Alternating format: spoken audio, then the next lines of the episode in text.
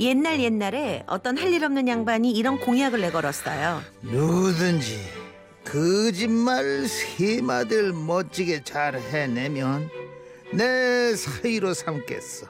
단 그 거짓말을 듣고 내 입에서 에이 거짓말이라는 얘기가 튀어나올 정도로 황당무계한 진짜 거짓말이어야 돼요. 어?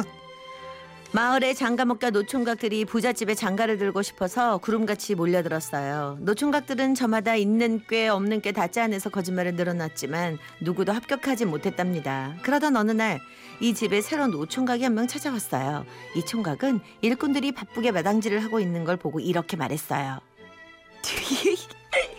아이고 우스워라. 아직도 이렇게 구식으로 마당질을 하는 집이 있네. 그 소리 들은 양반은 은근히 기분이 나빠져서 따져 물었죠. 음, 마당질을 하는데 무슨 놈의 구식이 있고 신식이 있디야? 아 그럼 신식으로 하면 오치기 해야 되는데? 그러자 총각은 입에 침도 안 바르고 거짓말을 술술 늘어놓았죠. 아이 그게 말이죠. 우리 집에서는 이렇게 합니다. 봄에 논둑을 쌓을 때벼 키만큼 높이 쌓습니다. 그래놓고 벼가 다 익으면 이제 논에 물을 가득 대죠. 그러면 벼 밑동은 다 물에 잠기고 이상만 물 위에 나오거든요. 그러다 날이 추워서 물이 꽁꽁 얼면 얼음판에 들어가서 도리깨로 이삭을 두들겨 패는 거죠. 그러면 나달이 아주 잘 떨어집니다. 양반은 총각이 정신 나간 소리를 하고 있다고 생각했어요. 그래서 이렇게 말했죠. 에이 젊은 사람이 무슨 거짓말을 그렇게 심하게 하나? 어? 양반이 그러거나 말거나 총각은 이번에는 마당 한쪽 구석에 차려놓은 새참 그릇을 보고 또 배를 잡고 웃었어요. 아이고 무서워라. 아이 집 새참에는 그 흔해 빠진 소고기 한 점이 없네 그려. 세상에 소고기 없이 무슨 밥을 먹는다? 뭐라고? 아이 소고기가 얼마나 귀하고 비싼 고기인데 그럼 자네는 끼니마다 소고기를 먹는단 말이오? 어? 그러자 총각은 눈썹 하나 까딱 안 하고 또 터무니없는 거짓말을 술술 뱉어냈어요. 암요 암요. 아이 우리 집은 남아도는 게 소고기랍니다. 어떻게 하냐면요. 소를 기를 때 괴짝에다 넣어서 기르는데 이놈이 여물을 먹으면 점점 자랄 거 아닙니까? 그럼 괴짝에 구멍을 뚫어서 구멍으로 삐져나오는 고기를 맛나게 먹는답니다. 여물만 먹이면 자꾸 고기가 삐져나오니까 흔해 빠진 게 소고기죠.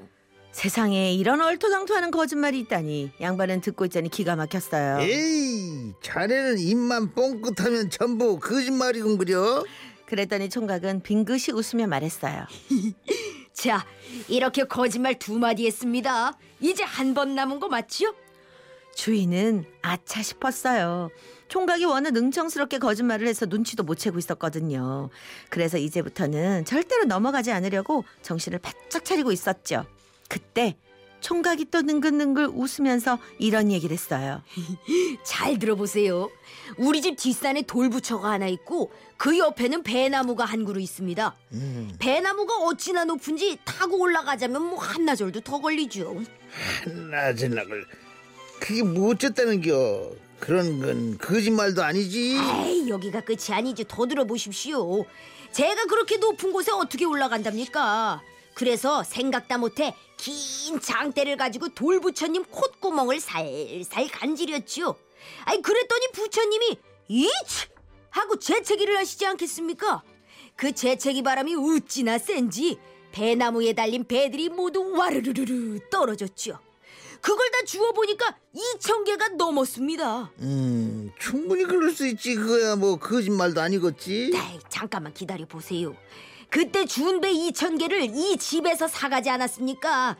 아니, 외상으로 사가면서 올해 벼 마당질할 때 이자까지 붙여서 3천 냥 주시기로 하셨잖아요.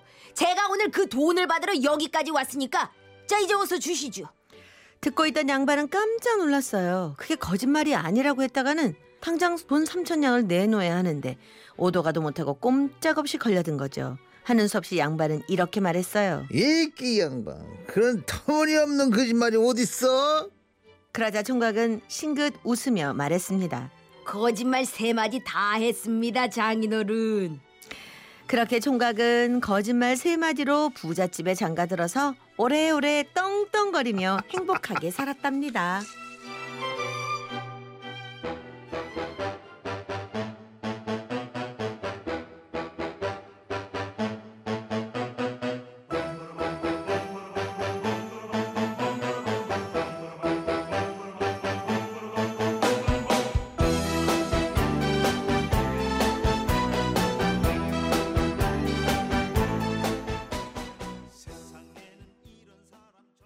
이 노래가 나올 줄은 몰랐네요. 우와. 네, 은근 은근 오랜만에 들어요. 겸손은 힘들어. 네, 음. 조영남 아버님 노래였습니다. 아, 근데 동화 진짜 재밌어요. 오늘 거짓말로 장가들기. 와. 아니 이게 동화여서 그런가? 사실 누가 뭐 이런 공약을 내놓고 장가를 들게 하고 뭐. 이, 런건 그쵸? 예, 말도 안 예. 되죠. 동화죠 동화. 동화지. 동화기 때문에 가능하고 네. 그리고 저는 이 사위가 진짜 똑똑한 것 같아요.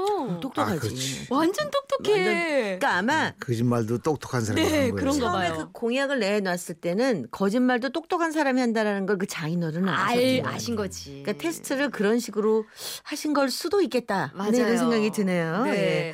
아우 장가가 요즘 얼마나 힘든데 그래. 맞아. 응, 거짓말해서 장가 간다 그러면. 요즘들은요. 예. 하루에도 장가를 몇 번 갈지도 몰라. 그러니까 다들 혈안이 돼서. 그러니까. 사기꾼들도 머리가 예. 좋, 좋을 수가 있어요. 아까 그 약장수. 아 그럼. 약장수 온다. 근데 그 거짓말하는 사기꾼과 지금 여기서 거짓말하는 이 사위하고는 정말 너무나 이게 달라요. 다르죠. 색깔이 다르니까. 그럼요. 이건 귀엽잖아. 그죠? 되게 오 되게 멋있고 세 번 다 했습니다. 자기 그러니까, 노래가 하는 게 그러니까요. 너무 귀여웠어요. 예, 그래서 동화인 것 같아요. 네. 자, 오늘도 어김없이 웃음이 묻어나는 퀴즈가 준비되어 있습니다. 네, 그렇습니다. 앞에 동화에서 새참이라는 게 나왔는데요. 새참은 일을 하다가 잠시 쉬는 동안에 먹는 음식을 뜻하는 말이죠. 새참에 특별한 뭐 격식은 없지만 결코 빠져서는 안 되는 음료가 있다고 합니다. 이 음료 때문에 새참을 술참이라고 부르기도 한답니다. 농부들이 식사 전에 목을 축이거나 식후에 입가심을 하기 위해서 한 바가지씩 들이켰다는 이 음료. 다음 보기 중 이 음료의 이름을 맞춰주시면 되는데요. 보기는 우리 아버님께서 네. 1번, 막걸리, 2번, 커피, 3번, 녹즙, 4번. 약수. 자, 정답 보내실 곳 샵 8001이고요. 짧은 문자 50원, 긴 문자 100원의 정보 이용료 들고 미니는 무료입니다. 정답 맞춰주신 분 중에 한 분을 뽑아서 오늘도 어린이 동화전집을 어, wow. 세트를 선물로 wow. 보내드리겠습니다. wow. 네. 자, 그럼 광고 듣고요. 어, 다시 돌아오겠습니다. 정답 보내주세요. 자, 오늘 웃음이 묻어나는 동화 퀴즈의 정답은 1번 막걸리죠. 막걸리였습니다. 맞습니다. 설마 녹즙을 먹었겠어요? 네. 자, 당첨된 분께 어린이 동화 전집 세트 선물 보내드리도록 하겠습니다. 자, 퀴즈 정답 맞춰주신 분들, 저희 지금 라디오 시대 홈페이지 선물 받으실 분 게시판에 꼭 들어오셔서 당첨 여부 확인해 주시면 대단히 감사하겠습니다. 네. 자, 슬기 씨, 네.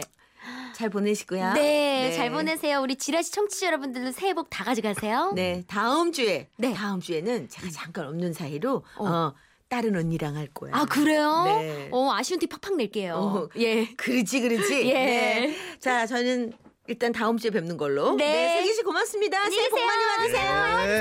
네. 저희는 5시 5분에 돌아옵니다.